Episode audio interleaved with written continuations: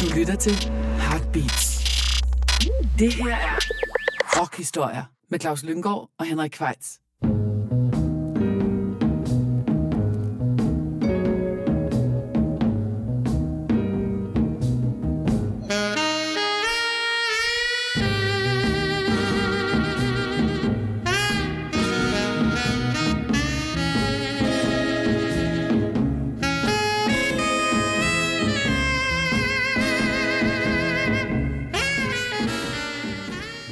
Er det sørme blevet tid til endnu en gang rockhistorier. Den sidste optaget i det herrens år 2021, som øh, har budt på visse udfordringer, kan man vist roligt sige. Jeg vil godt indskyde noget her. Ja, Mega lortår.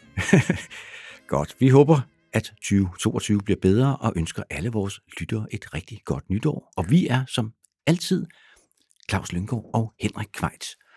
Og vi skal i dag øh, slutte året af med at fejre en rund fødselsdag, halvrund fødselsdag, en 75 års fødselsdag Ja. til den gode Patricia Lee Smith, der fyldte 75 den 30. i 12. Og hende har vi jo fulgt gennem rigtig mange år, Claus. Ja, så stort set fra begyndelsen her. Ja, jeg var meget, meget tidlig på. Jeg havde en ven, som var i New York i sommeren 1976. Han havde tre plader med hjem til mig. Det var Patti Smiths debutalbum, Horses, som var kommet i november året før. Så var det den på det tidspunkt ret sprit nye første album med Ramones. Og så New York Dolls andet album, Too Much Too Soon. Så det var tre meget gode plader for en 13-årig fyr i Kokkedal. Ja. Jamen, altså, jeg kom på en... Øh, jeg kom på sådan en bar inde i København, der hed Tequila Bar, der lå nede i Farvergade. Det gjorde jeg primært på grund af et kvindemenneske, som jeg prøvede at score. Og før folk dør af spænding derude. Nej, det lykkedes ikke. Hun kom sammen med en cykelrytter, der var syv år ældre end mig. Jeg havde ikke en chance. Men mens jeg sad og led alle mine kvaler og håbede på, at det var hendes stambar, håbede hun dukkede op og ville skænke mig sine ynder, så var der en pissegod DJ. Og han var rigtig sød. Det kan kompensere for meget. Ja, og han havde sådan, det var sådan, han havde sådan en lille, bøj, sådan en lille, man skulle op ad nogle trin, så havde han sådan sit eget lille bur. Så han kunne sidde og skure ud over os. Og så en dag, så sidder jeg, øh, og hvad havde jeg måttet råd til en pilsner, eller sådan noget dengang, du ved, så man kunne sidde og fedt med i timevis. Så er der en, der siger, Jesus died for somebody's sins, but not mine. Og så kom det der nummer Gloria, og jeg anede ikke, hvem det var. Jeg anede, at det var... Jeg for op i buret til Det den er også noget af en åbningsreplik. Ja, det var det virkelig. Det var sådan noget, så okay. Du ja. ved, midt i alt det der Eagles og Electric Light Orchestra, og hvad der nu ellers var, i tiden, som alt sammen var udmærket. Der var bare ikke, det var bare ikke særlig farlig musik, vel? Øh, altså, jeg hørte selvfølgelig det, som alle andre hørte dengang. Det gjorde man Linda Ronstadt og øh, Minnie Ribbonson, og altså de ting, der var i tiden, hørte man jo Weather Report, det hørte jeg, men, men jeg savnede et eller andet, du ved. Og der var det, ikke? Og så får jeg op i, i buret til ham der DJ'en. Så viser han mig en stolt, den har jeg selv importeret fra USA. Det var så hendes øh, første album, der Horses, som man selv havde købt. Det, jeg tror ikke, man kunne få det i København på det Det tidspunkt. kan godt være, man ikke kunne det. Nej. Øhm, og der havde også en ven i USA. Og han tog også, det var så faktisk året efter først, tror jeg, jeg fik øh, den, og så øh, Modern Lovers. Som Det var kommet to. på Berkeley. To meget gode plader. Ja. Øh, jamen, jeg havde sendt ham en ønskeseddel på med 120 titler, så det var et ret stort mirakel lige ved de to. Om han skulle tage nogle plader med hjem, det tog jeg som en opfordring til, Til at... at, at tage en kuffert med. Ja. Ja. Nå, men det var jo så det helt store, og så så jeg hende jo desværre ikke i 76. Det gjorde jeg desværre heller ikke. Jeg så hende først i 78. Hverken hende eller Sex Pistols, som Nej. begge to spillede Daddy's Dance Hall i Jeg boede i 1976. Sverige det år. Øh, nej, det passer ikke. Øh, jeg var i USA, så jeg var lidt lovlig undskyld, kan man sige. Ja. Men øh, Men ikke desto mindre er det lykkedes os gennem årene at se rigtig, rigtig mange koncerter med Patti Smith, og det er lidt ligesom i Iggy Pop. Selvom ikke alle pladerne har været lige gode, så har koncerterne altid været fantastiske. simpelthen. Og jeg husker især øh, en ude i den grå hal, hvor hun, altså, altså jeg, jeg mener virkelig, der var tale om transcendens, altså hvor jeg havde en nærmest en ud af kroppen oplevelse med hende, hvor hun, øh, altså hun, hun hiver den der klarinet op, som hun jo spiller jammerligt på, og hun spiller også jammerligt på guitar, men det gør et eller andet alligevel på en eller anden mærkelig måde. Og så er hun en, øh, hun er en shaman, synes jeg. Det er hun. Altså, en af de koncerter, jeg husker tydeligst, det var den på Roskilde året efter Pearl Jam, hvor hun simpelthen fik uddrevet, altså det mener jeg, jeg er, Jamen, jeg er enig. hun fik uddrevet de onde ånder fra det, hvad hedder pladsen for en orange scene. Og jeg bliver nødt til at afsløre over for lytterne, at det er den første og forløbig sidste gang, jeg har set tårer i Henrik Kvejts øjne. Øh, og øh, det blev jeg så chokeret over. Så altså, jeg nærmest selv begyndte at græde, sympatigræde, fordi jeg tænkte, hvis Henrik er så berørt... Så... Jeg var meget, meget berørt. Ja, det var du. Ja, det var du. Øh, det var jeg... Øh, det, ja. Øh, og der, der vil jeg så også tilføje, at Henrik er ikke den grædende type. Nej. Det, det siger jeg. Jeg, jeg, er nok, jeg har nok lettere til tårer. Men det er sådan nogle film, hvor hunden dør og sådan noget. Ja. Det kan jeg slet ikke Jamen, jeg kan, Patti Smith og Leonard Cohen, de kan få mig til at tude. Ja, også, jamen, jeg, jeg tror, jeg har grædt til hver en Leonard Cohen-koncert, ja. jeg har været til. Nå, men inden vi fortaber os for meget i anekdoterne, så skal vi måske lige komme lidt ind på, hvem hun var, denne Patricia Lee Smith. Ja, hun var jo en arbejderpige fra New Jersey. Ja, den ældste af fire søstre. Ja, to søstre havde hun, Kimberly og Linda, og så en lillebror Todd, som døde ung, øh, hvad hun begræd meget. Og hendes far var maskinarbejder, og hendes mor var jazzsangerinde, som var blevet husmor. Ja, og så var hun også Jehovas vidne, så hun har jo opdraget religiøst. Ja, ja, men de, de havde rock and roll. Ja. De kunne kun høre rock and roll derhjemme, når forældrene ikke var hjemme. Hun blev født i, i 1946, så hun var jo ligesom den generation, der voksede op med det. Men den store, det store dyr i åbenbaring for hende var Stones, Rolling Stones. Øh, hun skriver i et af sine digte, fortæller hun om, at faren ser ham på, ser Mick Jagger på et Sullivan show, og altså flyner fuldstændig ud, og så ved hun bare, det er noget for mig. Det er det, ja. Og hun øh, ja, begynder øh, som ung, øh, da hun går ud af skolen, at arbejde på en fabrik. Det skal vi høre om lige om lidt. Ja. Øh, så får hun faktisk en datter allerede i april 1967, som hun så bortadopterer. Og efter det, så flytter hun til New York, Til Manhattan. til Manhattan. Ja, hvad hedder det? og lander lige i altså hele det der miljø omkring, øh, hvad hedder det, Max's Kansas City og Warhol og alle de der ting, der foregår der. Hun skal lige en smut om Paris, ikke? Hun er i Paris i 69. Ja. Øhm, og Og hun hun, var rigtig gode venner med, bliver rigtig gode venner med fotografen Robert Mapplethorpe. Som de var også, på en måde kærester. de var kærester, indtil han fandt ud af, at han egentlig bedre kunne lide drenge. Ja. Men de blev ved at bevare et meget, meget tæt venskab, lige Ja. indtil han døde, øh, blot 42 år gammel i 1989. Ja, af AIDS, så vidt jeg Ja, husker. det Ikke? var det jo. Øh, Men hun blev jo meget hurtigt del af det der kreative miljø, som er meget, meget intenst i New York på det her tidspunkt, fordi der skal vi også minde lidt om, New York var en fattig by på det her tidspunkt, ja. så man havde faktisk råd til at bo der som kunstner. Det, det kan man, man, godt ja. glemme alt om i dag, medmindre man... Øh, Ja, man Ja, er meget, meget succesfuld ja. kunstner, ja.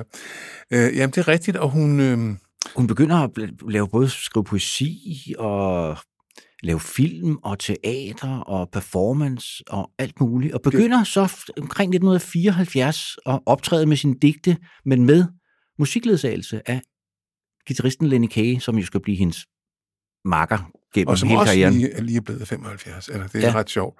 Men han er, sådan, han er jo født og opvokset i New York, og jeg kan meget godt lide at læse om et sted, at øh, han startede med at spille, jeg kan ikke huske, om det var trompet eller et eller andet, men så fandt han ud af, at han hellere ville samle på plader.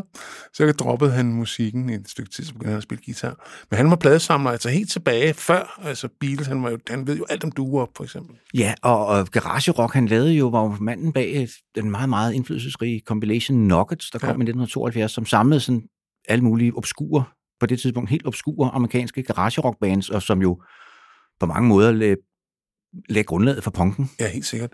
Og så, nu er vi snakker 1972, der debuterede Patti Smith, hun udsendte ikke færre end tre digtsamlinger i, i 1972, så der var altså tryk på kogeren der, og hun var kærester med øh, den ret berømte Sam Shepard, som jo også han spillede trommer i et af de der undergrundsbands, øh, Holy Motor Runners, før han blev en meget berømt, øh, hvad hedder det, øh, teater, øh, hvad hedder sådan en, der skriver teaterstykker? Dramatiker hedder det. Dramatiker hedder Ja. ja. det. Godt, jeg har dig, Henrik. Godt. Øh, så ham blev hun kærester med, og så blev hun kærester med en fra Blue Oyster Cult. Alan Lanier, ja. Ja. ja. Har også skrevet flere tekster til Blue Oyster Cult, hun, som er ja. også et band, som både du og jeg har en, Ja. ja. en vis forkærlighed Men hvis det for. skal være i den genre, så, så må jeg sige, alle deres plader fra 70'erne kan jeg lide. Ja. Nå, men Nå. Inden vi går for meget snak i den, Claus, så skal vi måske høre noget musik, og vi skal selvfølgelig starte med debuten, som Ja. ja. kommer allerede i 1974, november 1974, kommer der en single, Ja. som udgivet Independent. Ja, der er en hun- eller anden uh, mentor, der simpelthen betaler sig, så er betaget af hende, så han siger, men jeg vil godt betale for, at du får udsendt en single. Og det, det er sådan noget, vi andre aldrig oplever, ikke? Det er det. Hvad hedder det? Ja, det er sådan noget, vi ikke oplever. Hvad hedder det? Men, Men, så jeg oplever. men øh, der er A-siden, der er en version af Hey Joe, som hun kobler sammen med et digt om øh, Patty Hearst, ja. øh, Riemanns arvingen der, som blev bortført, og hvad hedder det, til, senere tilsluttede sig sine bortfører øh, Ja. fra en eller anden revolutionær bevægelse. Jeg kan simpelthen ikke huske, hvad fanden det var lige. Symphonies Liberation Army, tror Ja. jeg. det. Men det er sådan meget typisk for det, hun kommer til at gøre sig ind hen, fordi det er sådan en blanding af rock og poesi. Ja. Øh, og hvis man vender den om på B, så jeg synes, hey, hendes version af Hey Joe øh, er super fed, men jeg synes, B-siden er endnu federe. Ja.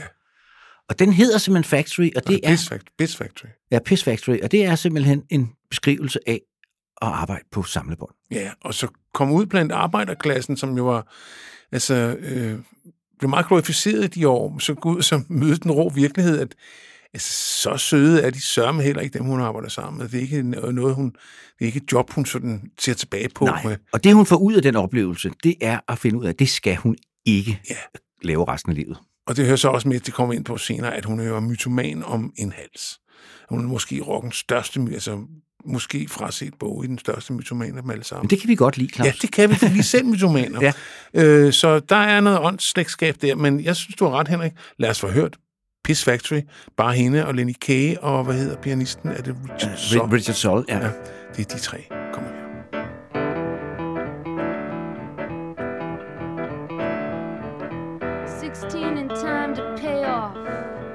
This job in a piss factory inspecting pipe. 40 hours, $36 a week, but it's a paycheck, Jack. It's so hot in here, hot like Sahara. You could faint from the heat, but these bitches are just too lame to understand. Too goddamn grateful to get this job, to know they're getting screwed up the ass. All these women that got no teeth and gum or cranium, and the sausage. But me, well, I wasn't saying too much neither. I was more a schoolgirl, hard working asshole. I figured I was speedo motorcycle, had to earn my dough, had to earn my dough. But no, you gotta, you gotta relate, right? You gotta find the rhythm within. Floor boss slides up to me and he says, Hey, sister, you're just moving too fast. You're screwing up the quota. You're doing your piecework too fast. Now you get off your Mustang, Sally. You ain't going nowhere. You ain't going nowhere. I lay back. I get my nerve up. I take a swig of Romalar and I walk up to hot shit dot hook and I say,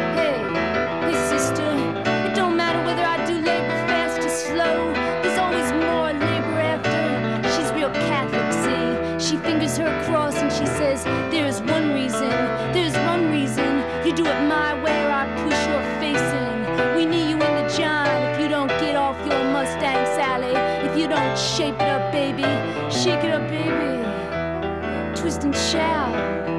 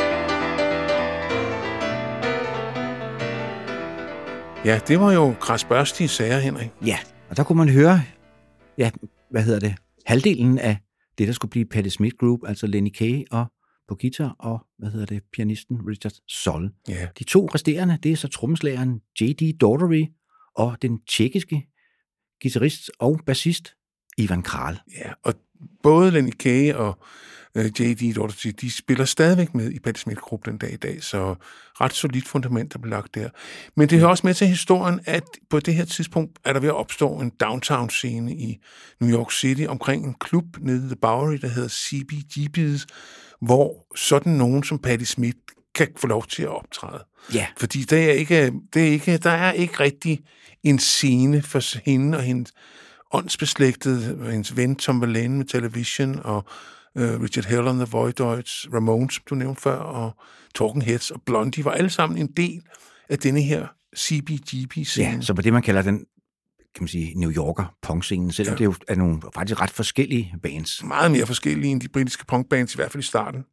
Og de, hun får faktisk i, i 1975 får Patti Smith Group og Television sammen sådan et to måneders øh, Engagement. engagement på CBGB's, altså hvor de spiller, jeg ved ikke om det er hver aften, men i hvert fald et par gange om ugen i flere måneder. Ja. Øh, og der kommer en fyr, der hedder Clive Davis, som lige har startet et nyt pladeselskab, og rister ind og hører hende, og bliver meget, meget betaget. og skriver kontrakt med hende. Og jeg mener faktisk ikke, den første plade bliver lanceret som Patti Smith Group. Vel, den bliver lanceret, Nej, det, den hedder bare Patti Smith. ja, selvom de er med på coveret og det hele. Ja. Altså fraset selvfølgelig det ikon- ikoniske forsidefoto, hvor hun poserer med øh, i hvid skjorte med jakken over skulderen. Et, altså et, et af de der pladecover, som bare er gået hen og er blevet... Ja, historisk. Ja, Ja, og billedet er taget af før nævnte fotograf Robert Mapplethorpe, ja. og efter sine har hun klædt sig som sit, et af sine store idoler, Baudelaire. Ja. Står i sådan en herrejakke og en hvid skjorte. Og sådan, Og Frank, en ja. blanding af Frank Sinatra og Baudelaire, Ja, hun. så kan det ikke blive bedre. Og hun har også en andro, androgyn udstråling. Altså, man skal lige te, te, se hende to gange for, at hun er, det er en kvinde, vi har med at gøre her. Øh, øh, umiddelbart kan hun godt ligne en dreng.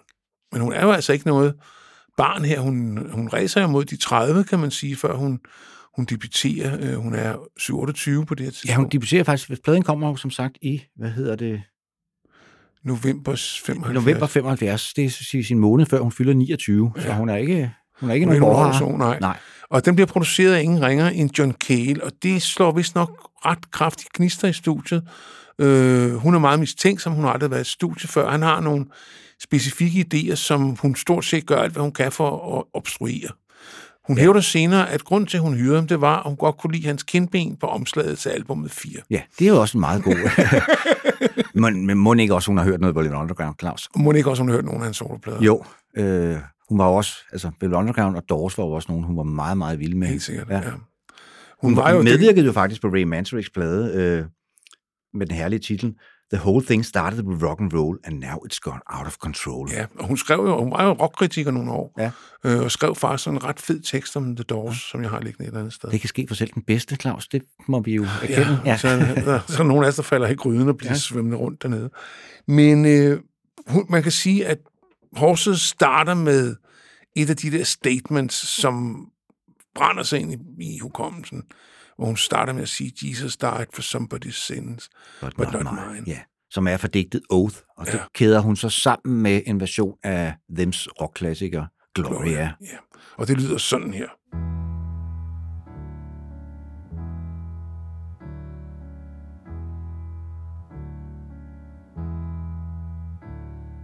Jesus died for somebody's sins, but not mine. Milton, pot of thieves, wild cord of my sleeve, thick, heart of stone, my sins my own, they belong to me, me. People say beware, but I don't care just rules and regulations to me, me.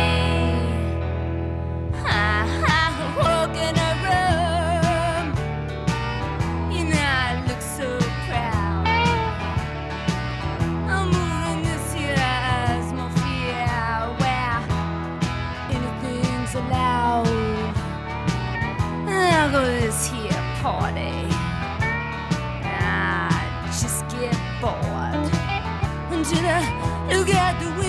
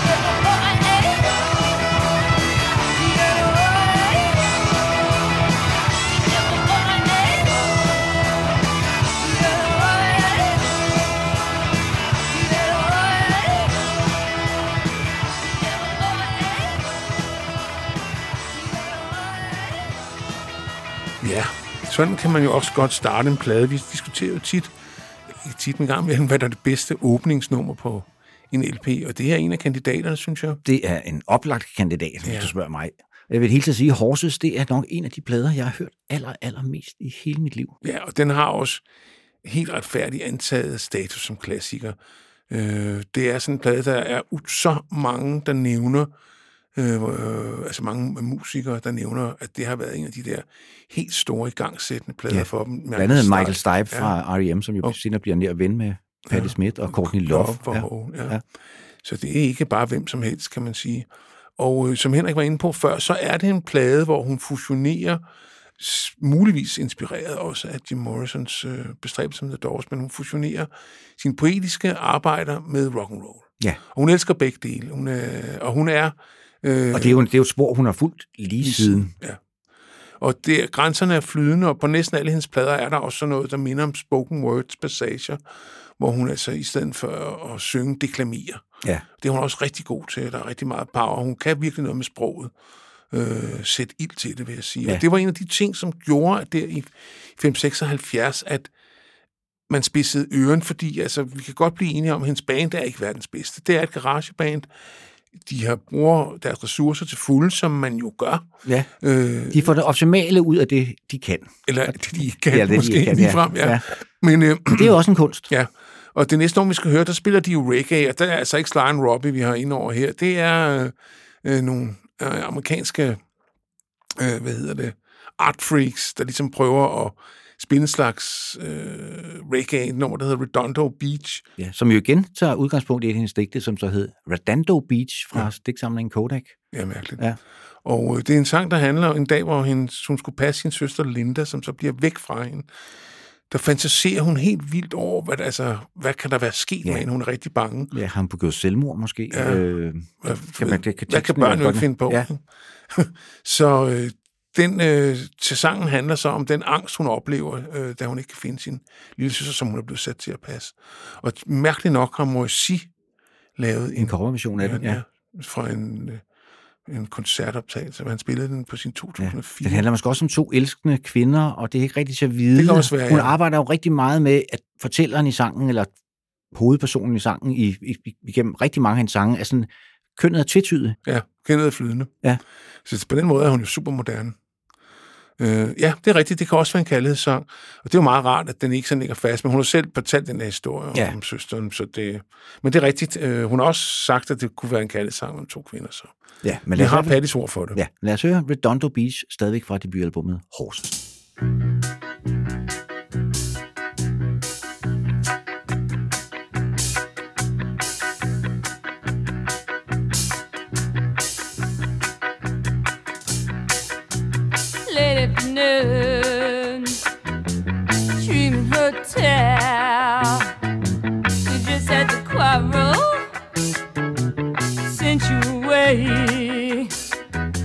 was looking for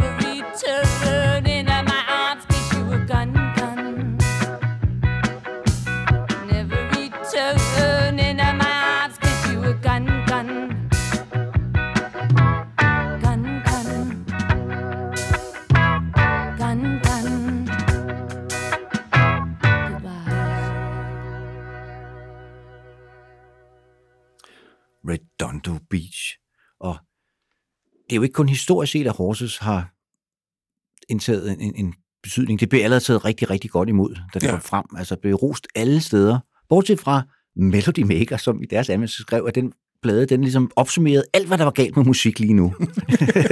jeg ved ikke, hvad han har fået. Ja, men Melody Maker var jo øh, ret lang tid om at stå på øh, punken. Ja. Det var ligesom øh, New Musical Express valg, valgte den vej. Det var derfor, den skulle man bare læse, ikke? Øh, For det var der, man kunne læse om alt det nye musik.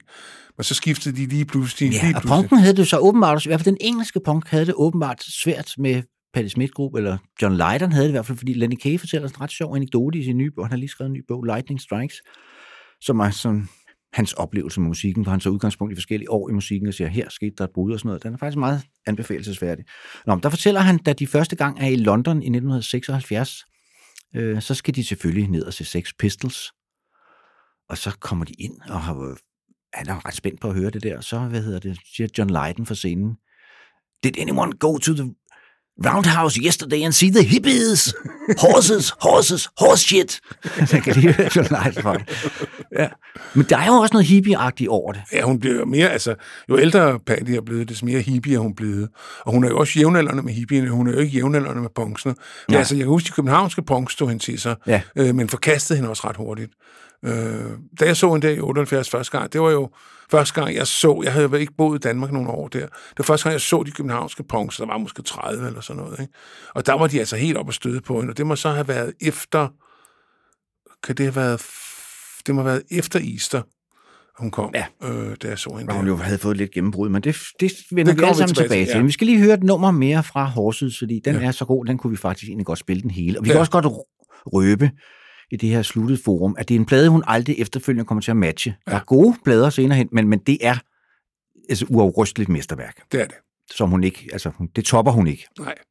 Ikke, ikke, ikke, i- ikke i, i, i, intensitet og, og den der ild, der står ud af, af højtalerne, når, når man hører det, og hende og bandet er bare så tændte. Og, Men også fordi man måske bare ikke, altså man havde bare ikke hørt noget lignende. nej, Altså, da hun kommer igen, så har man jo hørt Patti Ja. Smith, så ved man, man ved, hvad der venter en. Ikke? Der Jo. er chokket er ikke så stort. nej, det er rigtigt. Men lad os høre en, en af mine yndlingssange fra Horses, nemlig Free Money, som øh, en, en sang om hendes mor, som øh, spillede lotteriet hver lørdag, eller hvad dag man nu gjorde det i New Jersey, øh, og håbede på den store gevinst. Ja. Og øh, det kunne vi jo godt sætte os ind i der i på... Jamen, vi arbejdede jo med begrebet free money, fordi at det var i år, hvor det jo cool nok at gå på bistand, Ja. ja. og det var jo free money. Ikke? Så ja, øh, vi var jo så associeret med. Her kommer free money.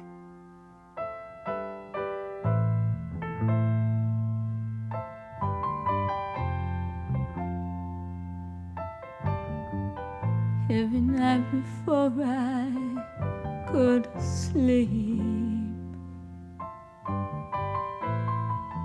Find a ticket, win a lottery. Scoop the pearls up from the sea. Cash them in and buy you all the things you need. Every night before I rest my head, see those dollar bills go swirling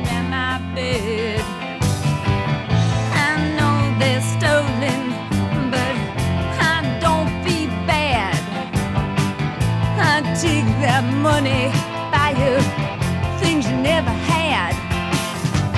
Oh, baby, it would mean so much to me. Oh, baby, to buy all the things you need for. I'll buy you a jet plane, babe. Get you on a high out the planets and take you down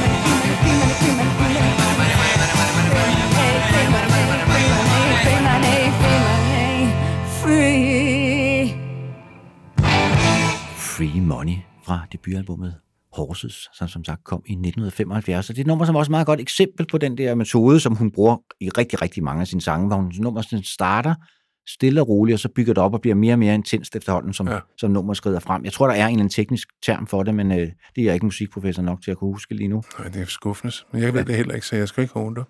Øh, nej, men øh, der var jo så bred, bred enighed om, da hendes andet album kom. Det var mange, der syntes, det var skuffende.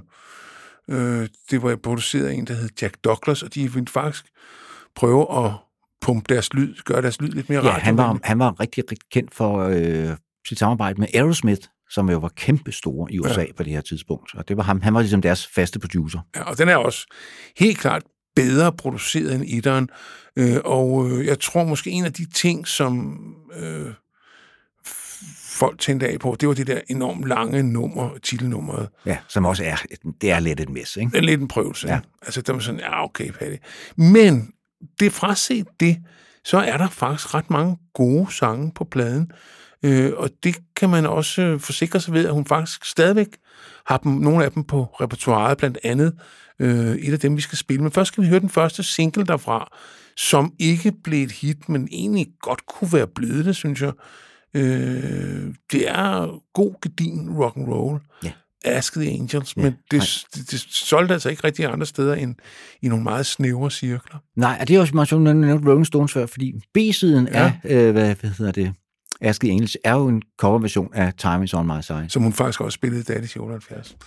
Ja, som så er et covernummer, Stones, også covernummer Stones, ikke? Jo, jo. Øh, er det ikke med Thomas, der oprindeligt sang det? Det tror jeg faktisk, det er. Og så var der også det, at Radiothopia var så udsendt ikke som Patti Smith, men nu kaldte de sig Patti Smith Group. Ja. Og det var de fire musikere, Henrik nævnte før, som, som udgjorde kernen. Øh, og hun skrev rigtig mange af sangene øh, på det her album med Ivan Kral, den tjekkiske, hendes tjekkiske bassist. Ja, for han, han var sådan mest, den kom, mest kommercielt indstillet ja. af dem, så hun ville gerne nå bredere ud. Ja, og man kan tydeligt høre her, hvor anderledes en producer Jack Douglas er fra John Cale, fordi at gitarerne har altså virkelig at top-tunet på en måde, som jeg ikke tror, bandet kunne levere live, men lad os høre Ask the Angels. Ja, så det er også lige en sjov anekdote, det er også, at det der med at være mytoman, bag på coveret, hvis man har originalen på Patti Smith Group, så står jo Free Wayne Kramer, oh ja, som, det er rigtigt. som var hvad hedder det, med i MC5, ja. band, vi skal komme ind på senere, som på det her tidspunkt sad i spillet for øh, besiddelse af kokain. Og ja. det synes Patty ikke, han skulle. Nej, hun var meget, meget vild med MC5. Ja som jo var en af de mest politiske uh, 60'er-bands, der overhovedet kom fra Detroit, og var tilknyttet White Panthers bevægelsen. Ja. bevægelsen. Ja. Ask Men, the Angels.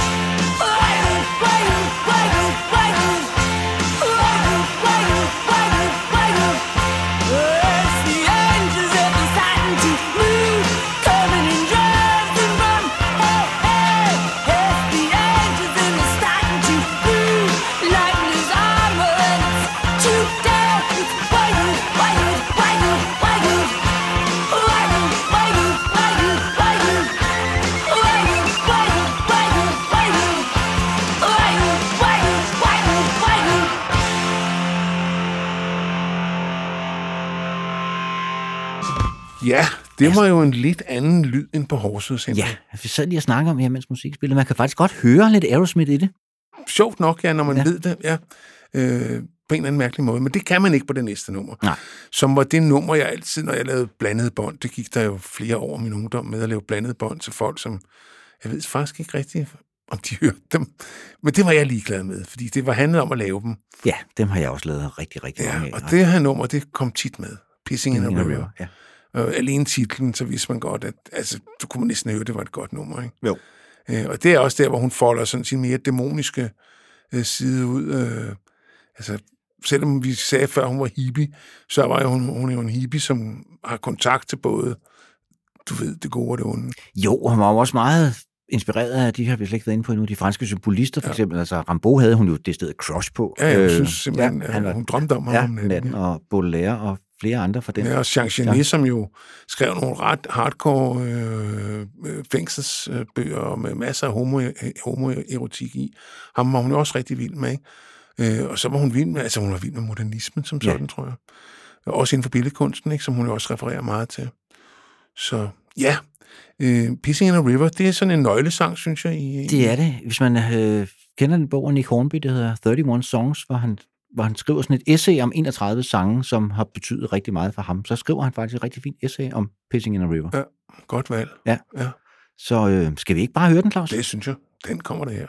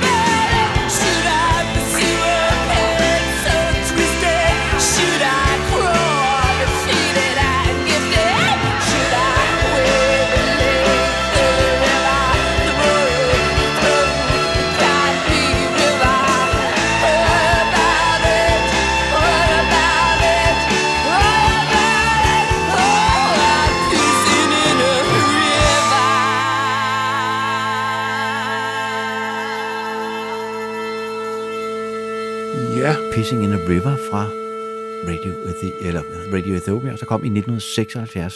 Ja. Og der tager hun så på endnu en lang turné, og der sker jo så det, at hun på et tidspunkt i Tampa, Florida, falder ned fra scenen og brækker nakken. og går med sådan en halskrav i, i lang tid. Og der, Ja. der får hun ligesom tid til at... Der har været fuld knald på her et par år med, med band og så videre. Får lidt tid til at kigge sådan på sit liv og sin karriere og sine mål. Øh, og hvad hun vil og hvad hun ikke vil. Og øh, det betyder også, at da hun vender tilbage to år senere med Easter, så vil hun i hvert fald gerne have et hit. Ja, det er helt klart hendes mest kommercielle plade. Øh, produceret af det dengang ret nye navn, Jimmy Jovine, som senere, hvad hedder det, danner pladselskabet Interscope, og senere også laver sådan nogle meget, meget berømte hovedtelefoner, Beats, sammen med Dr. Dre, som selskab, som de sælger for 3 milliarder dollars, Claus. Så. Altså, Han- jeg forstår ikke, hvorfor alle andre mennesker skal være så rige, og jeg skal være så fattig. Men på det her tidspunkt, der er han ret grøn, men arbejder øh, som tekniker i øh, Record Plant-studiet, og er blandt andet tekniker på Bruce Springsteens plade Darkness on the Edge of Town. Og Bruce Springsteen har sådan et nummer, som han, Som spiller lart. ja, altså man, men som man også godt kan høre godt, men han har kun melodien, og så har han omkvædet. Versene mangler.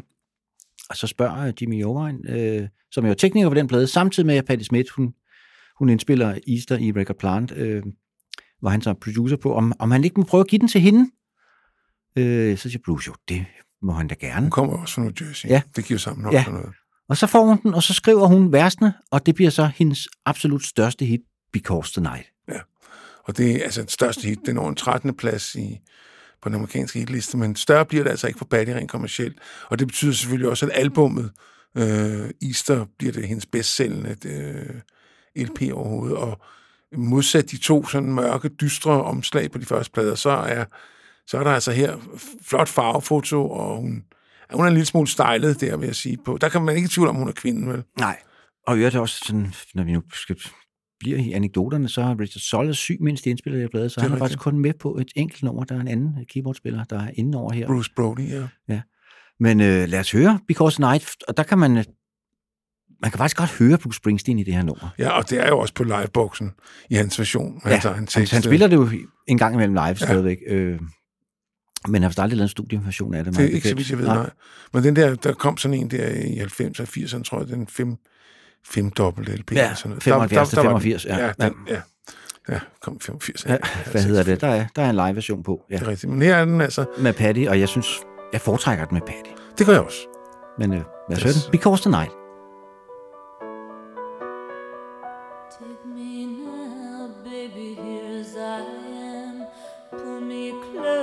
try and understand.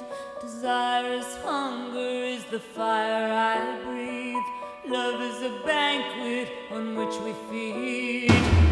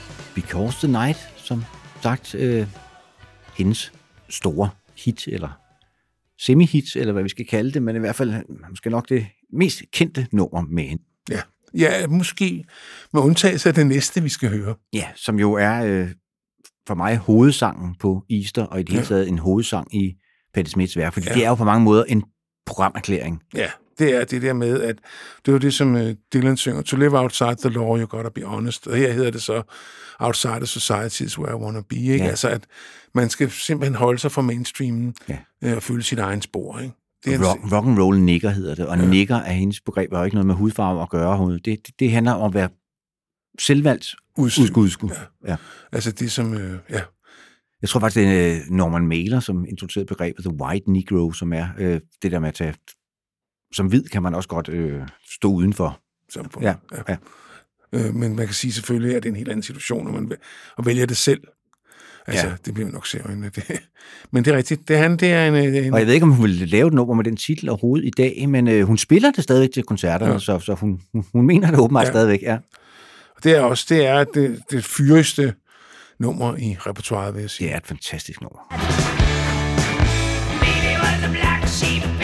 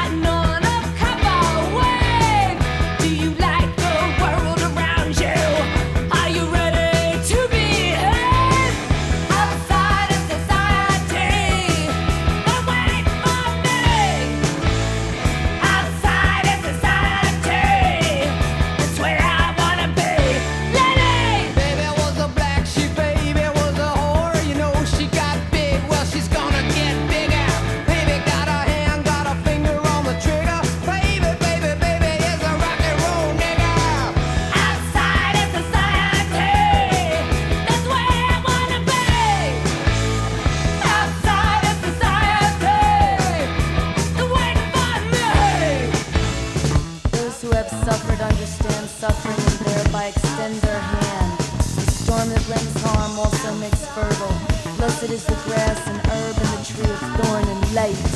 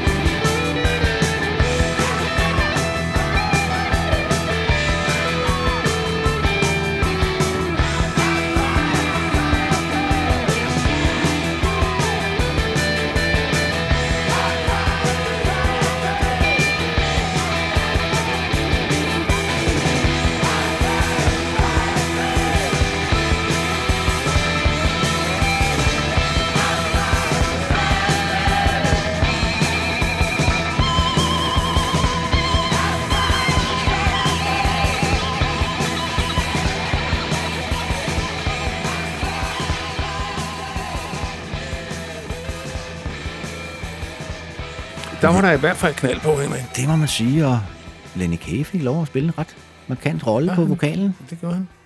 Og et nummer, som øvrigt også spillede en, en, en signifikant rolle i filmen Natural Born Killers fra 1994, hvor det bliver spillet i et lidt andet mix, men stadigvæk. Ja, det er rigtigt. Ja. Som jo også var en film om udskud, kan man det, roligt sige. ja. ja. Og det der Outside Society er jo også titlen på en ret fed compilation, der kom for nogle år siden med ja. Patti Smith. Ja, det er den. Den er faktisk god. Et godt sted at starte i hvert fald. Nu kommer vi så til, nu sker der så det, at hun møder sin livs kærlighed i den her periode. Hun møder Fred Sonic Smith, som var den anden guitarist i det MC5, som Henrik snakkede om før. Og den store joke, hun altid elsker at fortælle, det var, at hun giftede sig med ham, fordi så behøvede hun ikke at skifte efternavn. Også Smith. Så det var, det, jo, det var de oprindelige The Smiths, vi har med at gøre ja. her. Og øh, hendes fjerde plade, Wave, den oser simpelthen af forelskelse.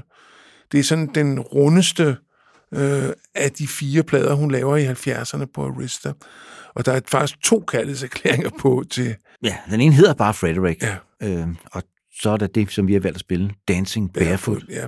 Som så også er inspireret af øh, Modiglianis øh, enke, øh, som... Ja, eller øh, Muse og Elsker Inden og så videre. Ja. Jeanne Hepeterne hedder hun, som simpelthen begår selvmord dagen efter Modigliani dør, fordi ja. hun kan ikke leve uden ham. Og det er, sådan det, noget, det er også en slags kærlighed. Det er ikke? sådan noget som Patty. Det er sådan ja. noget mytologi. Hun godt kan lide. Ja. ja, det kan hun. Og det er også øh, det, det er både smukt og tragisk. Det er sådan helt Shakespearesk. Øhm. Men så laver hun den her sang, som nok er en af dem, der har lavet, af hendes sang, der har lavet flest coverversioner af. Øh, jeg ved det ikke, jeg har jo ikke siddet og talt det, men jeg har i hvert fald hørt et par stykker efterhånden. Selv din elskede U2 har haft fingrene i den, Henrik. Ja, dem springer vi lidt og elegant henover. men øh, men øh, her, altså, originalen er også fed. Det er også en, ja, vi skal måske også lige høre med, at det er jo så den fjerde ret markante producer, hun, øh, ja. øh, hun hvad hedder det, okay. samarbejder med, nemlig den selveste Todd Rundgren, der har produceret ja. Wave. Og for ligesom at sætte en sløjf på den historie, han var oprindeligt med i et band, der hed NAS, N-A-Z-Z, og de var med på Lenny Kays Nuggets. Compilation, ja. ja. Så sådan hænger tingene så smukt sammen, sammen i rockhistorien. Det gør de nemlig. Det ja. kan vi jo godt lide, Claus. Det kan vi nemlig, ja. ja. Dancing Barefoot, som har tekst af Patti Smith og melodi af Ivan Kral.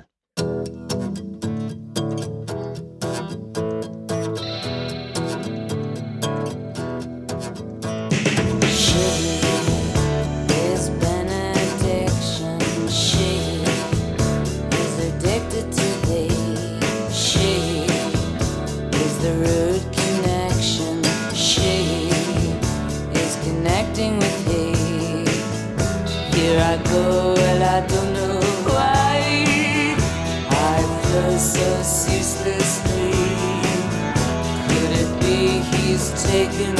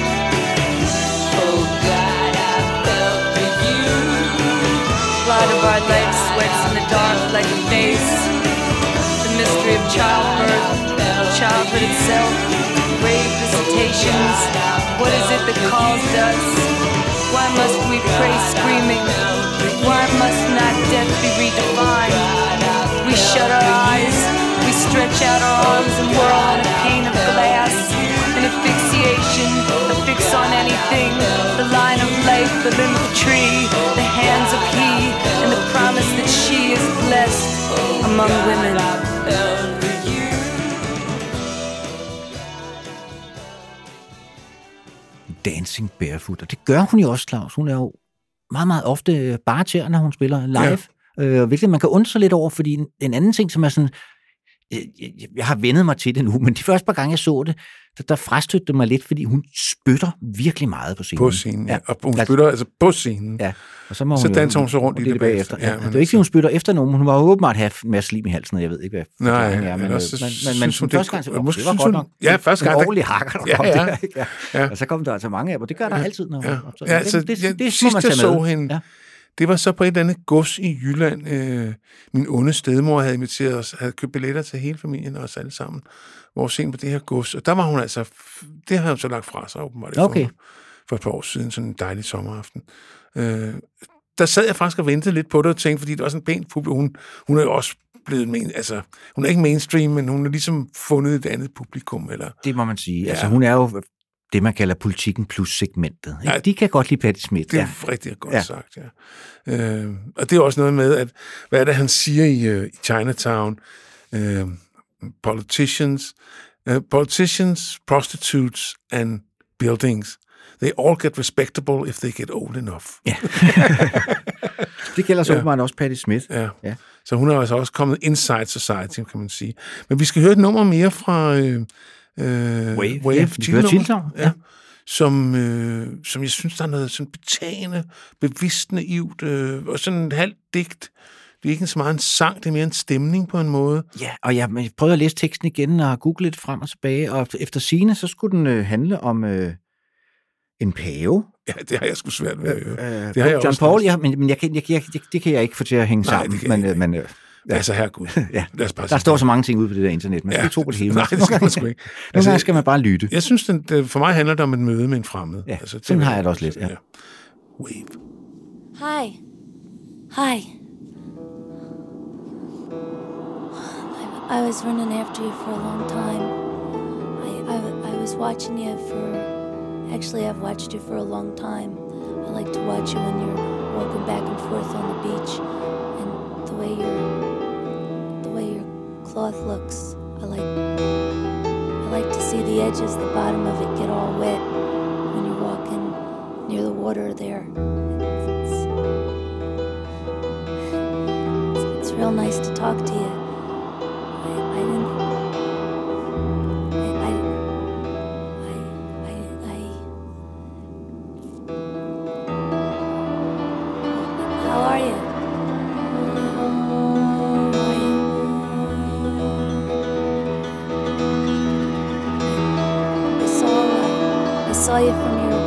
And, you were standing there waving to everybody and it was really great because there was about a billion people there but when I was waving to you I, the way your face was it was so it, the way your face was it made me feel exactly like you were you it's not that you were just waving to me but that we were we were waving to each other. Really it was really wonderful. I really felt happy. It really made me happy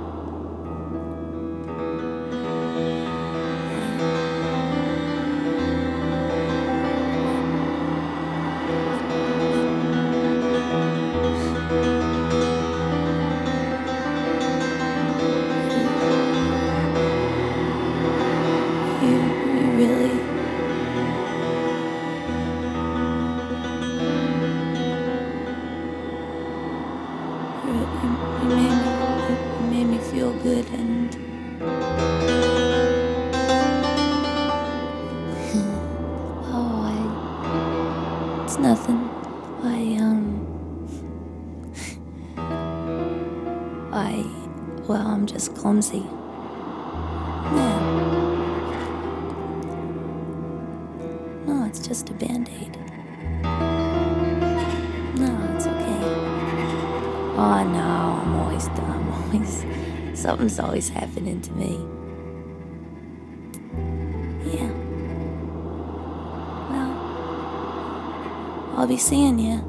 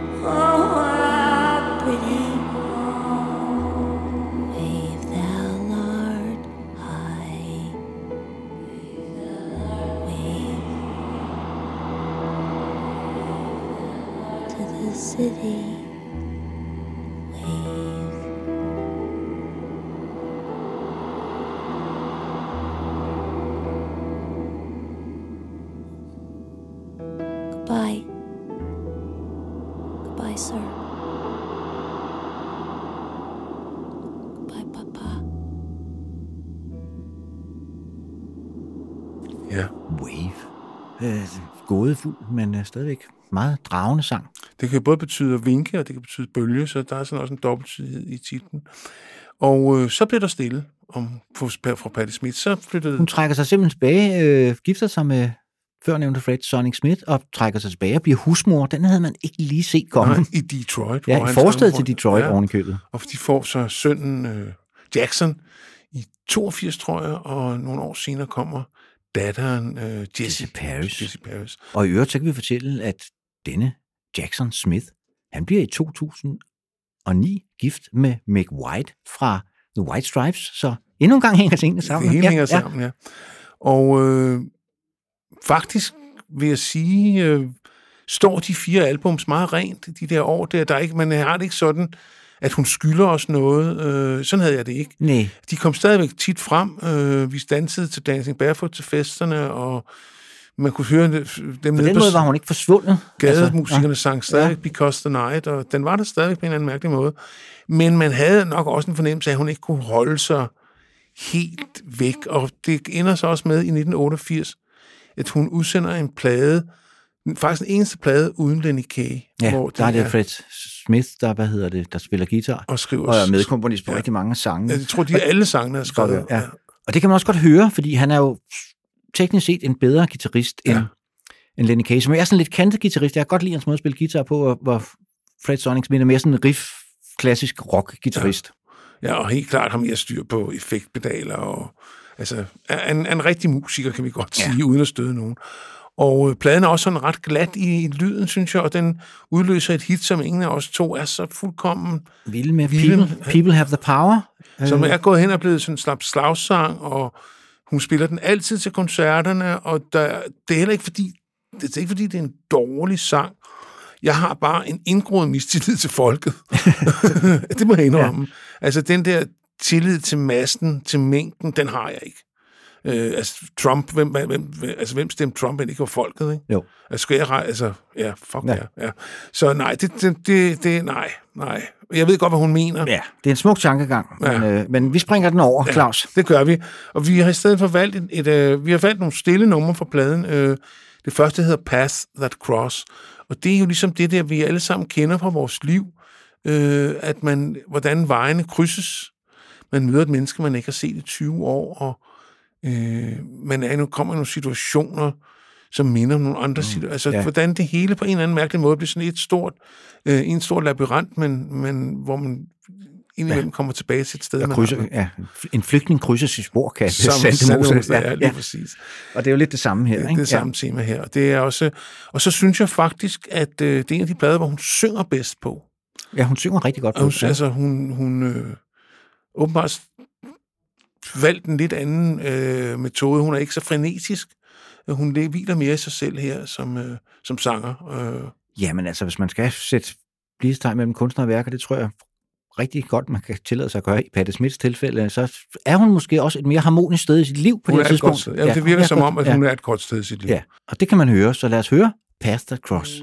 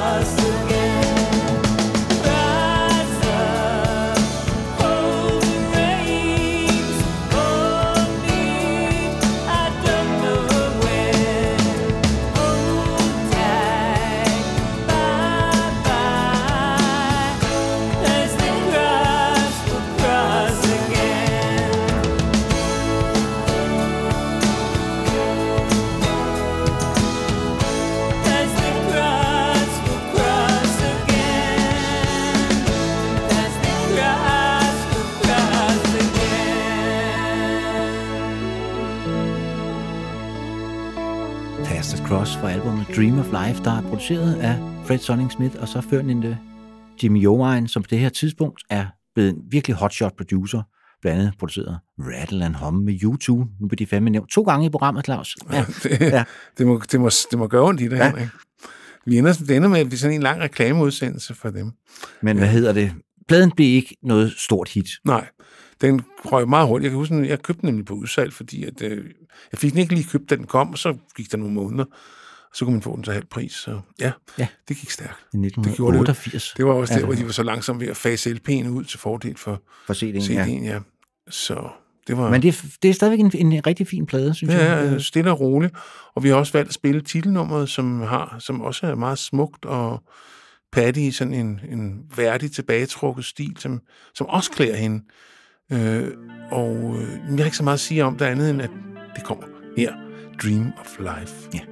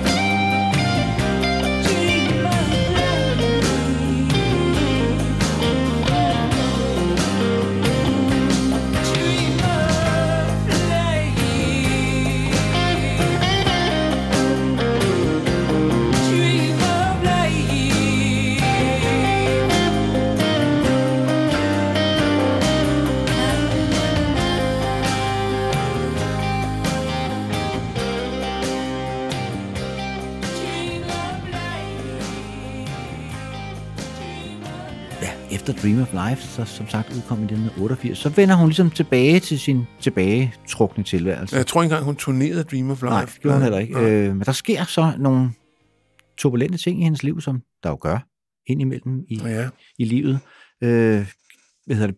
I 1990 så dør hendes faste hvad hedder det, keyboardspiller, Richard Soll. I 1994 mister hun sin mand, Fred Sonic Smith. For et hjerteanfald. Og øh, broren, kort efter det, dør hendes bror, Todd, også meget uventet. Og så Og- bliver hun altså også påvirket meget af Kurt Cobains selvmord. Hun Ja. føler en åndslægtskab med Nirvana og de der grunge bands fra øh, Seattle. Ja, Og så flytter hun, ja, hun flytter tilbage til New York, det er jo også øh, ret signifikant, ja. Skal hun, da hendes søn er blevet 14.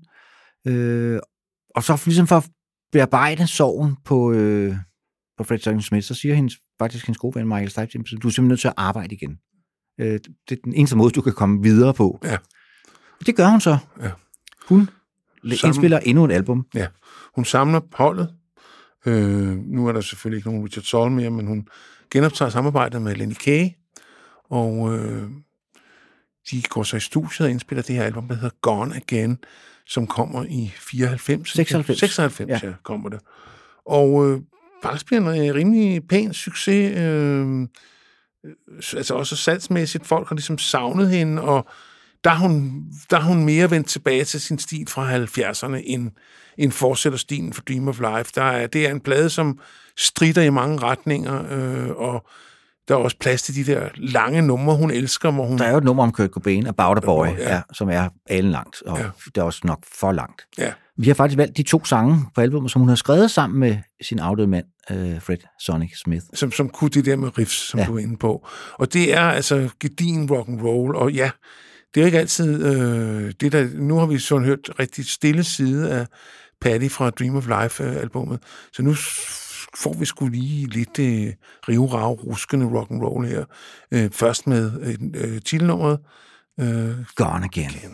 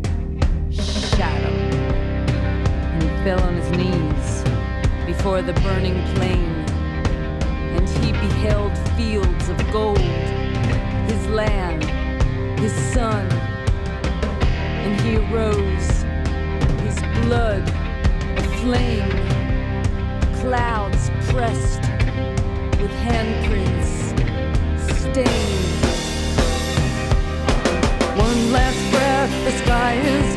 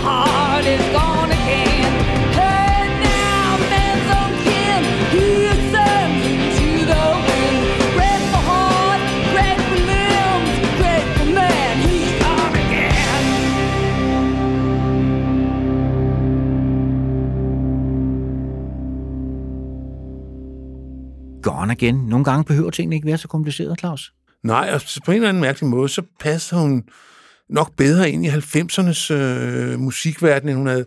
Altså, rigtig mange af de gamle kom jo galt afsted i 80'erne, fordi at den der digitalisering øh, ødelagde, efter vores mening, øh, rigtig mange plader. Ja. Øh, Men hun lavede så ikke så mange plader. Så nej, lige præcis. Ja. Og der kan man sige, at 90'erne var der sådan tilbagevendende til, at dem gerne måtte være beskidt. Det behøvede ikke at lyde fuldstændig digitalt perfekt og så videre. Og det er jo sådan, hun skal, hun skal høres. Altså, hun skal hun skal ikke pakkes ind i vand. Nej, eller... og jeg tror rigtig mange i, i den grunge-bevægelse, var på, så hende som sådan en slags øh, moderskikkelse. Det tror jeg bestemt også. Ja. Og hun, var jo også, hun har jo altid været meget generøs med, med ros af, af bands. Altså, jeg vil ikke hold it against, at hun godt kunne lide Pearl Jam, men altså, nogen skulle jo kunne lide dem, ikke? Jo, øh, og det var ikke os. Nej, det må vi nok se øjnene. Nej, jeg bliver aldrig Pearl Jam-fan. Nej.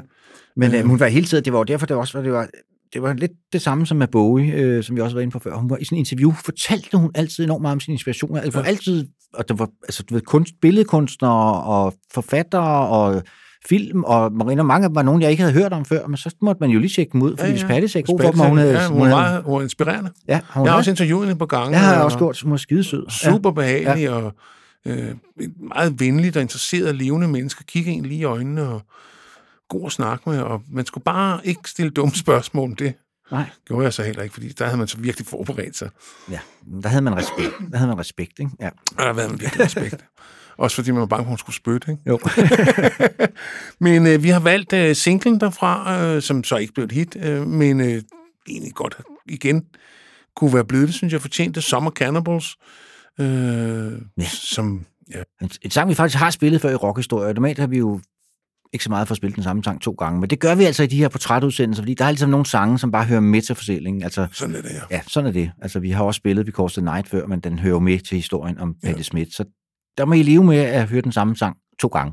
Ja, og det kommer I til her. Og jeg kan ikke engang huske, hvornår vi spillede den. Jeg går ud fra, at det er vores program om sommersangen, men jeg ved det faktisk Nå, det kan sgu godt være, ja. ja. Det, det vil med mit umiddelbare Fordi, bud. Ja. altså selvfølgelig, sommer, det er tid til kannibalisme, ikke? Ja, det, det, det, det kender vi jo alle sammen. Ja. Sommer Cannibals kommer her.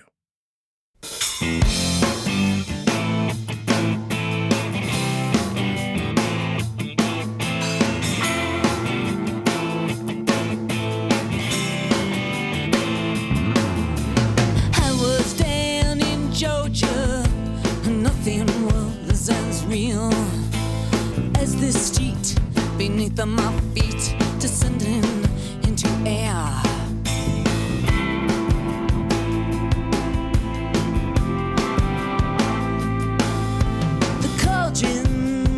bubbling, the flesh was lean, and the women moved forward like piranhas in a stream, and they spread themselves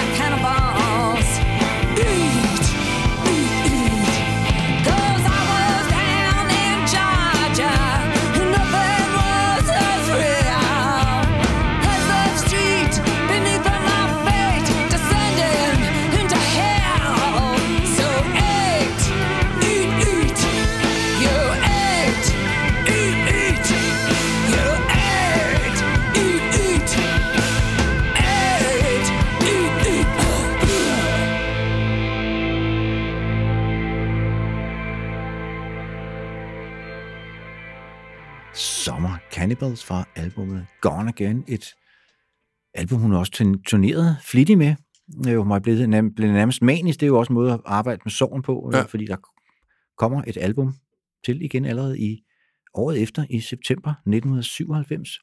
Ja. Peace and Noise hedder det, hvor hun selv for første gang produ- producerer. og hvor hun har, øh, hvor gruppen er blevet udvidet med guitaristen Oliver Ray, som var gæst, gæsteoptrådte på Gone Again, og så Tony Shanahan, som også var præcis på Gone Again, han er også blevet en fast del. Han er blevet hendes, en af hendes faste makker. Hun kan godt lide at arbejde sammen med det samme hold. Ja. Tony Shanahan hedder han, som også er med til at skrive den sang, vi har valgt fra and Noise, som hedder 1959. Og det er det år, hvor Ti- Tibet blev invaderet af Kina. Ja, og det var, kan man godt sige, var en lidt ulige fight. ja. Og der er ingen tvivl om, hvilken side Patty hun er på, og det er ikke den kinesiske. Nej, det er sjovt nok, fordi de er ellers så fucking søde, de kinesere.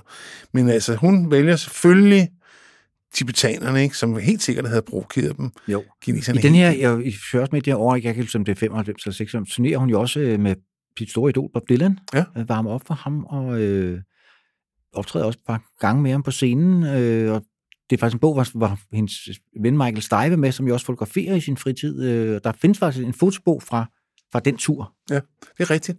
Og det er også øh, på Gone Again, øh, indspiller hun faktisk også en Dylan-cover, ikke? Weekend Messenger. Jo. Så ja, den, det er de store bobår her. Øh, men øh, han har jo kunne lide hende lige fra helt tilbage fra 75. Der findes en vidunderlig øh, øh, billedserie, hvor de møder hinanden første gang øh, i bot, på noget, der hedder Bottom Line, hvor han smiler, altså, som man tænker, jamen, altså, Bob. har han krampe i hovedet, ja. Ja. eller han smiler og griner og synes, hun er skide sjov. Men han har jo helt klart også kunne se øh, et åndsslægtskab. Jamen, det er, kan der slet ikke have tvivl om. Øh, men nu skal vi altså høre øh, en sang om den Og når vi nu er inde på, på hvad hedder det, kombinationen Bob Dylan og Patti Smith, så hører det også med historien, at da Bob Dylan han får tildelt Nobelprisen, og ikke selv gider at hente den, for han, han ikke lige til, Ja. tid til, så sender han jo Patti Smith i stedet for. Ja, det er altså også ja. Altså, Bob, for fanden. nej, nej, den dag kan jeg sgu ikke. Jeg har et job i Hoboken, ja. eller hvor fanden det var, han skulle spille. Altså, hold kæft, mand. Nå, den, altså, det, det synes jeg godt nok. Ja, det ved jeg ikke, hvad jeg synes. det er også fuldkommen irrelevant, hvad jeg synes øh, om den sag. Vi skal høre en sang om den tragiske invasion af Tibet i 1954, som jo 1959, ja. ja, som fordrev, øh, hvad hedder han? Dalai Lama. Der en Ja, lama. Ja, Ja, fruen elsker ham jo. Yes. Ja, Godt. her kommer det.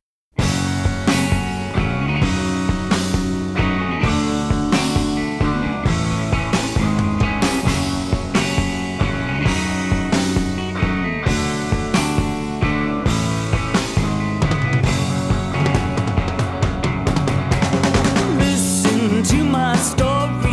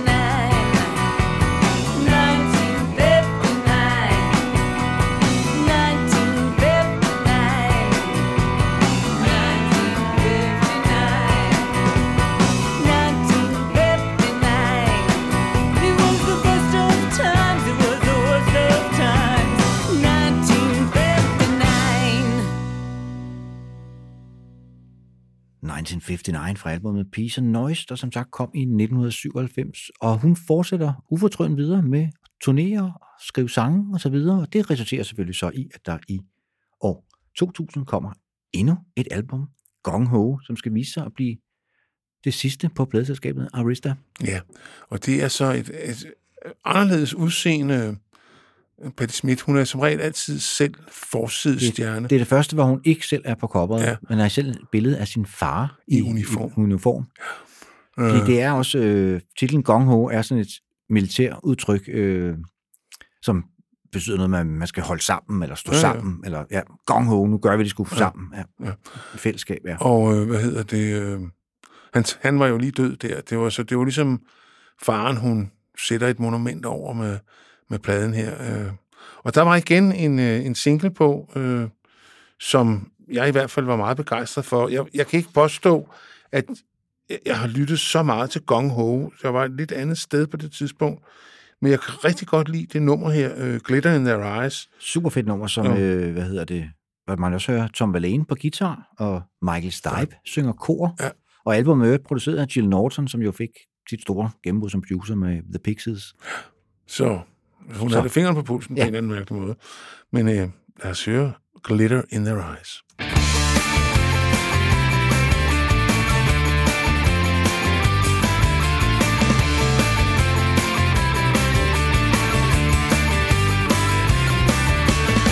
It's been a while since I've seen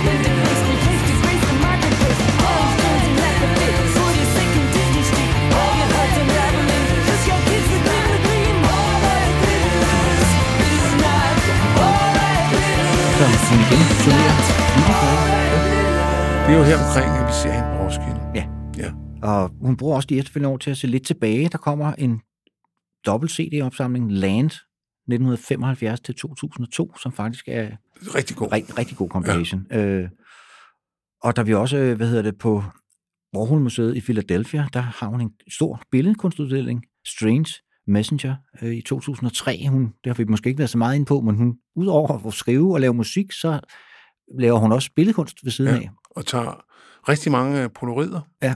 Øh, der kommer en film om hende, der hedder Dream of Life. Er det, jeg kan ikke lige huske, hvornår den kommer, men der har hun næsten altid et polaroid i hånden. Ja, Der er en, en, øh, instruktør, der får lov til at følge hende et helt år, tror jeg. Øh, en meget, meget fin film, øh, som jeg varmt kan anbefale. men øh, selvom hun så bruger tiden på at se lidt tilbage her, så ser hun også frem, for der kommer sørme endnu et album i 2004, udgivet på min fødselsdag, den 27. april. Ja, det er hendes gave til dig. Henrik. Ja. Trampen, ja. øh, som også, du var lidt inde på, for det er heller ikke en plade, jeg sådan har dyrket vildt meget. Nej. Øh, men der var sådan et nummer, som jeg øh, bed mærke i, My Blake and Year, Ja.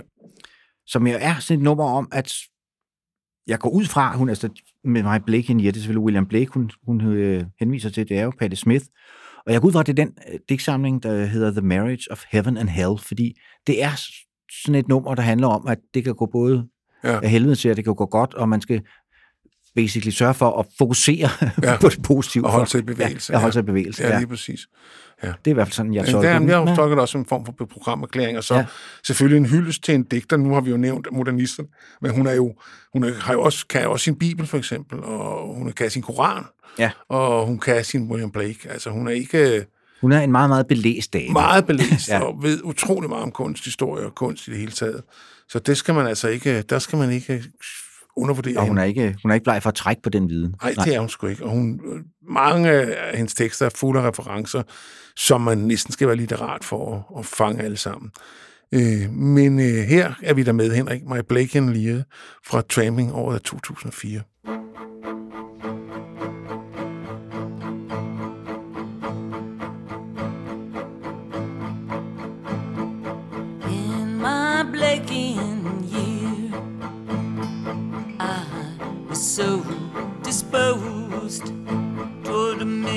是。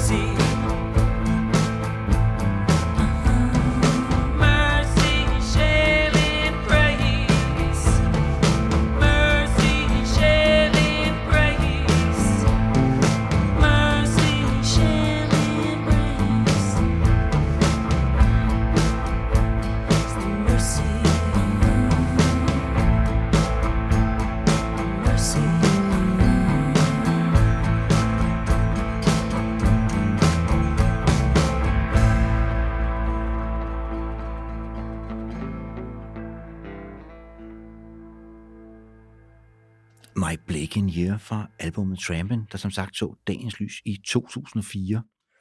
Og der skulle faktisk gå otte år, fra, før der kommer et nyt studiealbum med selvkomponerede sange, men det er bestemt ikke, fordi hun ligger på den lade side i det mellemmusik. Der hun udgiver blandt andet øh, albumet The Coral Sea, sammen med guitaristen Kevin Shields fra My Bloody Valentine. Det kommer i 2008, som er to langdigte øh, optaget live, som er hyldstigte til Robert Mapplethorpe, hvor han så laver sin guitar støj i baggrunden. Ja. Og det er måske ikke et, det er et meget fint album, men det er ikke, det er ikke, det er ikke sådan noget, man sætter sig ned og hører hver anden dag. Nej, det er det sgu nok ikke. Hun er også øh, kurator på Meltdown Festivalen i 2005, hvor, som slutter af med, at hun spiller hele Horses-pladen med Tom Verlaine på guitar. Der gad man godt have været, Claus. Ja, det man Men selvom man ikke var der, så kan man heldigvis høre det, fordi det blev udgivet som livealbum. Der kom sådan en dobbeltudgivelse, der hedder Horses slash Horses, altså hvor man både får ja. Horses studiepladen og live-versionen, som klart kan anbefales. Så er hun med til at lukke klubben CBGB's i 2006. Øh, den, hun spiller simpelthen den sidste koncert på CBGB's, hvor hun så spiller tre en halv time, fordi hun skulle åbenbart lige suge det sidste ud af det. Så det er jo øh, meget smukt, at hun som får lov at, at lave den. Så udsender hun i 2007 et coveralbum, 12, som vi har valgt at se bort fra her. Ikke fordi det som sådan er noget dårligt album, det er måske bare heller ikke. Altså, det er meget sjovt at se, hvad det er for nogle sange, hun har valgt og så videre, men så er det heller ikke sjovere. Vi vil hellere, vi vil hellere fokusere på komponisten og tekstforfatteren øh, Patti Smith. Apropos tekstforfatteren, så udgiver hun jo, får hun jo måske en af de populære udgivelser, tror jeg, jeg tror, det er en, altså, tror, den erindringsbog, der hedder Just Kids, der kommer i 2010, som er helt forrygende fantastisk. Ja, det er den virkelig. Altså, som, som er en beskrivelse af de der første år sammen med Robert Mapplethorpe i New York. Og altså, en af de bedste beskrivelser, jeg har nogensinde læst, er at være sådan en ung, søgende kunstnerspire. Ja. Altså, hvor hun tager den der kunstneridentitet på sig. Øh, på, på, altså, den er meget, meget rørende, synes jeg. Og øh, meget læst, er også oversat, også blevet oversat til dansk. Øh, og den, hvis man ikke allerede har læst den, så, så, så kan det klart anbefales. Men den blev i hvert fald et kæmpe hit i hele verden, og kommet i mange oplag. Også kommet, selv på dansk er den kommet i flere oplag. Ja. Ja, det er, en, det er en rigtig, rigtig god bog. Og det tror jeg faktisk gav hende en masse nye fans. Øh, fordi at da, jeg var oppe, da hun optrådte på Luciana i 2013, der var der rigtig mange øh, unge øh, op at høre hende. Øh, og øh, jeg havde jo den ære at være DJ for hende. Hun kom op og dansede på scenen. Øh, jeg spillede selvfølgelig Stones. Jeg tænkte, hvordan ja, ja. lukker jeg mor på scenen? Hvordan? Det gør man med Rolling Stones. Ja, det gør man. Jeg spillede Get Up for My Cloud. Så var hun der. Så dansede hende og Lenny.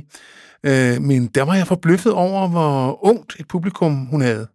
Jeg, jeg tror som sagt, det har, det har, altså, fordi som, som ung menneske kan man virkelig spejle sig i den bog. Ja, virkelig. Altså, og, og, og som ældre menneske, som, som vi jo godt er klar, så kan man godt huske, hvordan det var. Ja, sulten og nysgerrigheden ja, ja. og åbenheden, og samtidig også øh, tunnelsynet, altså det der, du ved, fremad Ja. Alt må falde. Og så, altså, så, hun skriver bare blinde. Ja, det altså, gør hun. Det gør hun. hun skriver Men jeg mener også, hun blev belønnet med National Book Award det for, hun også. for bogen.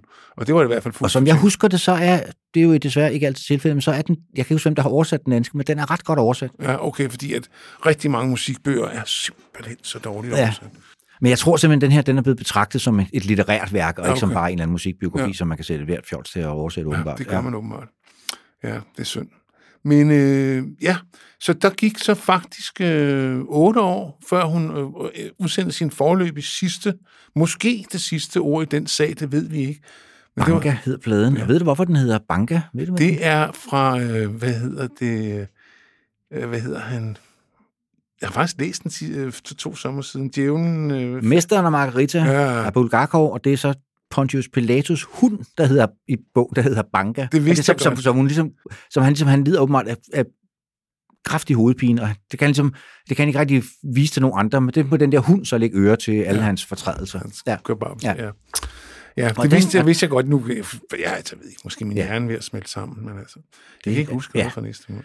Men øh, snakker vi om, at hun er mytoman og så videre, og albummet Banka er jo indspillet i Electric Lady Studios, hvor ja. debuten Horses også blev indspillet. Så kan være, hun har tænkt, der er en cirkel, der er sluttet der. Ja, det er hendes ældre for forløb, ældre LP, og ja. det sidste Ja, og så har hun så skrevet en hel del bøger øh, de senere ja, år, det så det er måske nok det, hun bruger sine sin kræfter på. Øh, de steder, det skal være en velund. Hun er jo som sagt 75, det er derfor, vi laver det her program.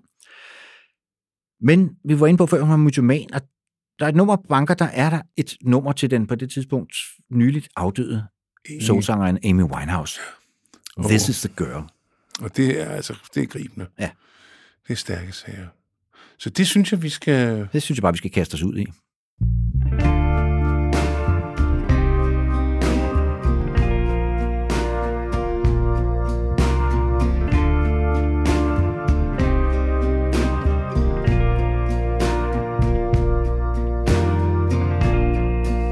the girl for whom all tears fall.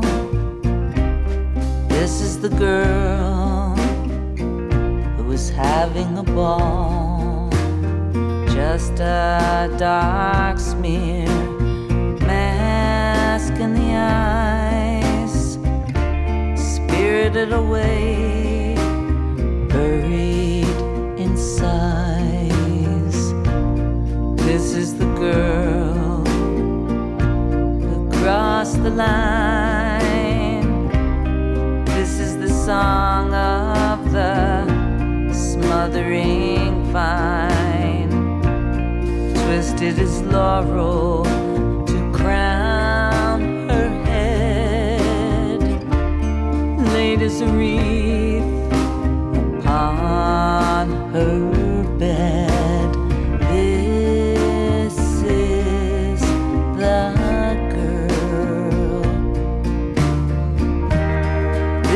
the blood that turned into wine. This is the wine of the house, it is said.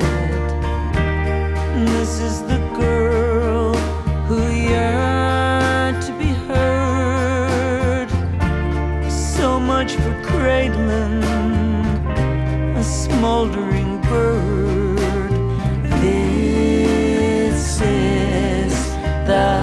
This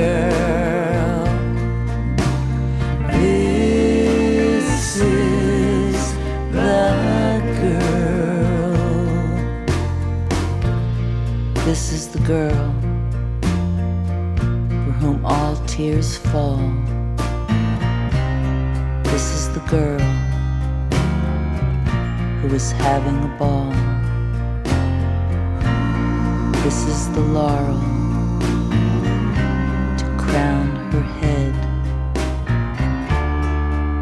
the wine of the house, it is said. This is the blood that turned into wine. This is the wine of the house, it is said. This is the girl who cried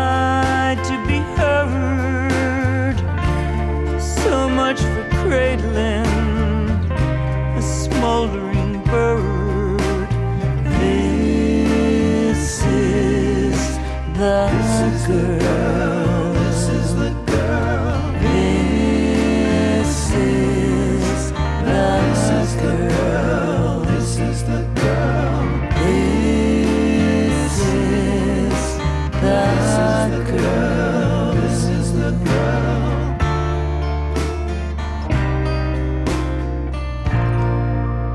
Ja, mine kære venner, nu er vi jo ved at være nået til vejs ende her i vores præsentation af Patty. Vi kunne blive ved med at sidde og ramse alle hendes øh, gøremål og Fortræffeligheder og, og- og fortræffeligheder og udgivelser og udstillinger og priser og så videre. Men lad os bare sige, at hun har nok fået den position, hun fortjener i, i verden på en eller anden Ja. mærkelig måde. Øh, hun, hun er ikke blevet glemt, hun er ikke blevet udstødt, hun har fået ligesom lov til at blomstre i offentlighedens søgelys.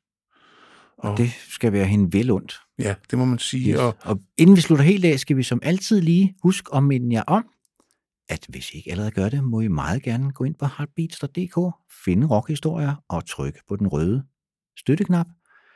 Øh, og så ellers gøre, som man bliver sagt, så støtter I programmet her, øh, og gør, at vi kan lave nogle flere udsendelser, vil vi meget gerne vil. Vi vil meget gerne fortsætte i 2022, og øh, og så kommer I også til at blive medlem af vores lytteklub, hvor der faktisk er en ret livlig trafik. Der er folk, lægger alt mellem himmel og jord op, jokes og lister og øh, videoer og så videre. Og, ja, det er rigtig hyggeligt. Og så synes jeg afslutningsvis, at vi vil ønske jer et forhåbentlig virkelig godt 2022, fordi hold da kæft, det har været nogle sejre over de sidste. Ja, jeg kan sige, for meget vedkommende, det skal man passe på med at jinxe den, men det kan næsten kun gå fremad. Lad os håbe Ja. på det. Lad os i hvert fald håbe på det. Vi slutter, vi slutter af med et, med et vi skal måske lige også runde af med at sige, at der vil også være noget smukt i, at hvis Banker bliver hendes sidste plade, for jeg synes faktisk, det er en rigtig, rigtig god plade. Ja, Ja, det det, er måske hendes bedste plade, bortset fra de fire første. Altså den bedste er de scene. for, ja. af de scene, ja. Det er i hvert fald nok den, jeg har hørt mest øh, i den flok. Den, den landede lige på det rigtige tidspunkt, og ja, det er, jeg synes, det er en super god plade. Og vi slutter af med et, med et ret langt nummer, som du har valgt. Øh, Ja, Claus. det er bare fordi, jeg synes, at nu har vi snakket om hende som poet, og som hendes evne til at recitere og så videre, og det folder hun ud her, og det er et rockprogram, kan man godt sige. Vi har sådan koncentreret os meget om, hvor hun synger og trykker den af. Men øh, jeg synes, vi lukker døren lige så stille og roligt med et langdigt. Øh, så, øh, måske det smukkeste nummer på, øh, øh, på øh, Banka, og så er det ikke sådan, øh, jeg synes, musikken er utrolig smagfuld og meddigtende. Altså, der er virkelig lagt meget arbejde i at få det her til at, at være mere end bare, eller ikke bare, men altså mere end en oplæsning. Det er virkelig blevet et, et Det er et stykke musik, Ja. men det er samtidig også øh, et eksempel på, hvad hun kan med ord. ja, Patty. det synes jeg. Altså, og det, hun kan, det, det har jeg været inde på det flere gange, men hun er, et, hun er en af de store rockdigtere i min bog. Også i min. Og den hedder Konstantins Dream. Og ja, det er bare, det er bare fint. Så det er bare at læne sig tilbage. og- Og lyt. Ja.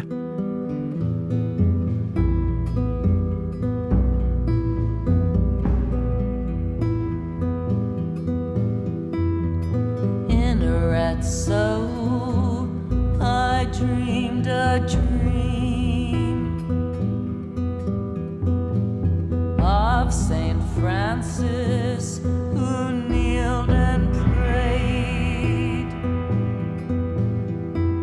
for the birds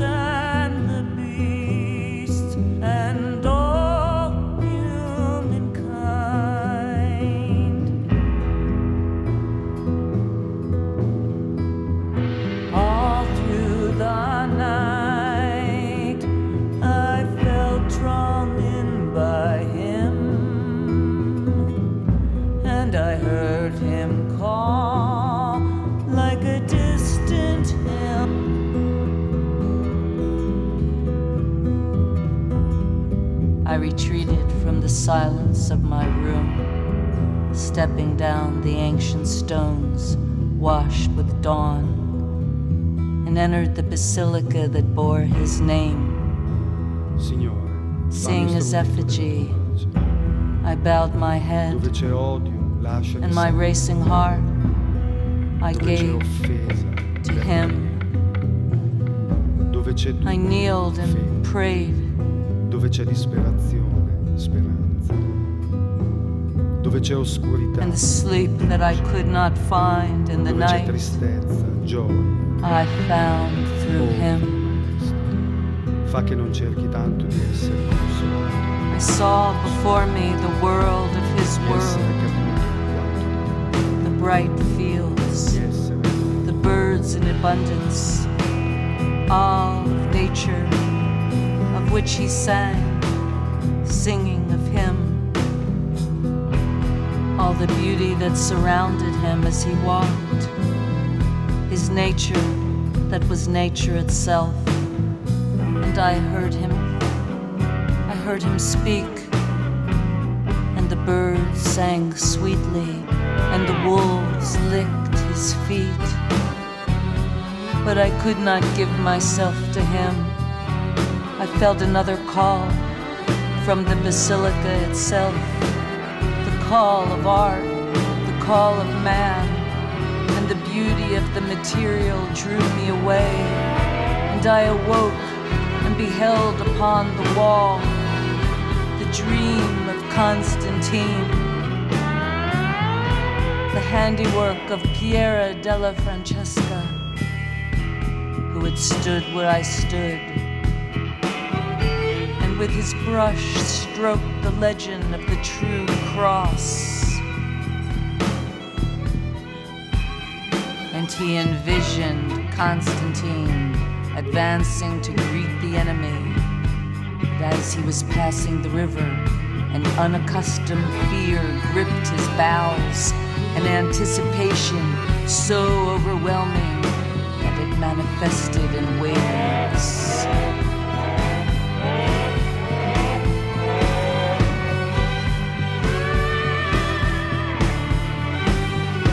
All through the night, a dream drew toward him as an advancing crusade.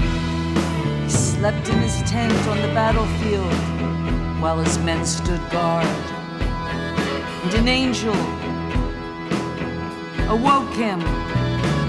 Constantine within his dream awoke, and his men saw a light pass over the face of the king, the troubled king angel came and showed to him the sign of the true cross in heaven. And upon it was written, In this sign shall thou conquer. In the distance, the tents of his army were lit by moonlight, but another kind of radiance lit the face of Constantine.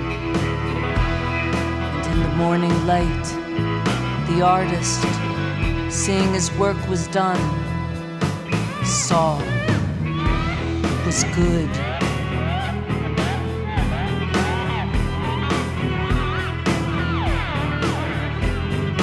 In this sign shall thou conquer.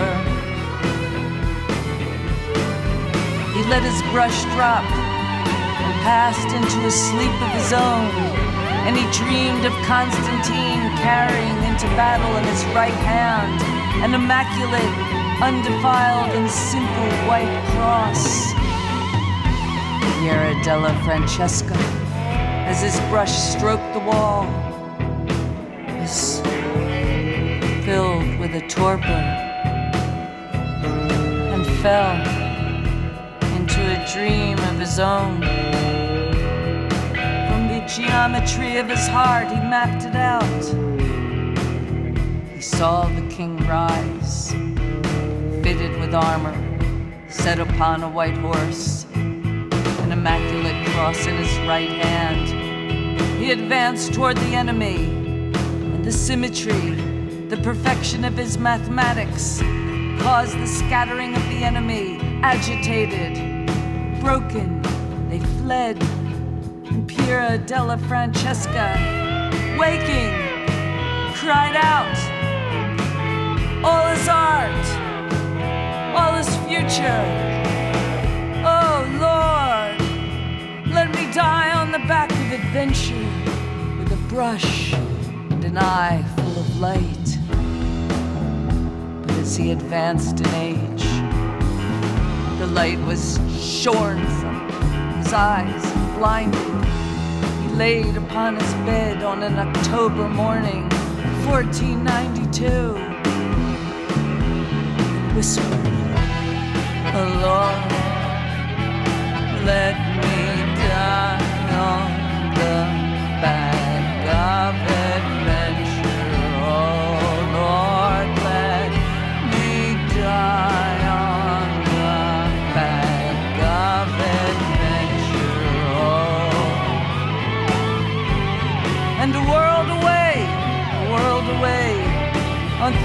great ships, adventure itself, as if to answer, pulling into the new world. And as far as his eyes could see, no longer blind, all of nature, unspoiled, beautiful, beautiful, in such a manner that would have lifted the heart of Saint Francis into the realm of universal love. Columbus set foot on the new world and witnessed beauty unspoiled, all the delights given by God, as if in Eden itself, as if Eden had opened up her heart to him and opened her dress all of her fruit gave to him. And Columbus, so overwhelmed, fell into a sleep of his own. All the world in his sleep, all of the beauty, all of the beauty entwined with the future, the 21st century advancing like the angel, advancing like the angel that had come to Constantine.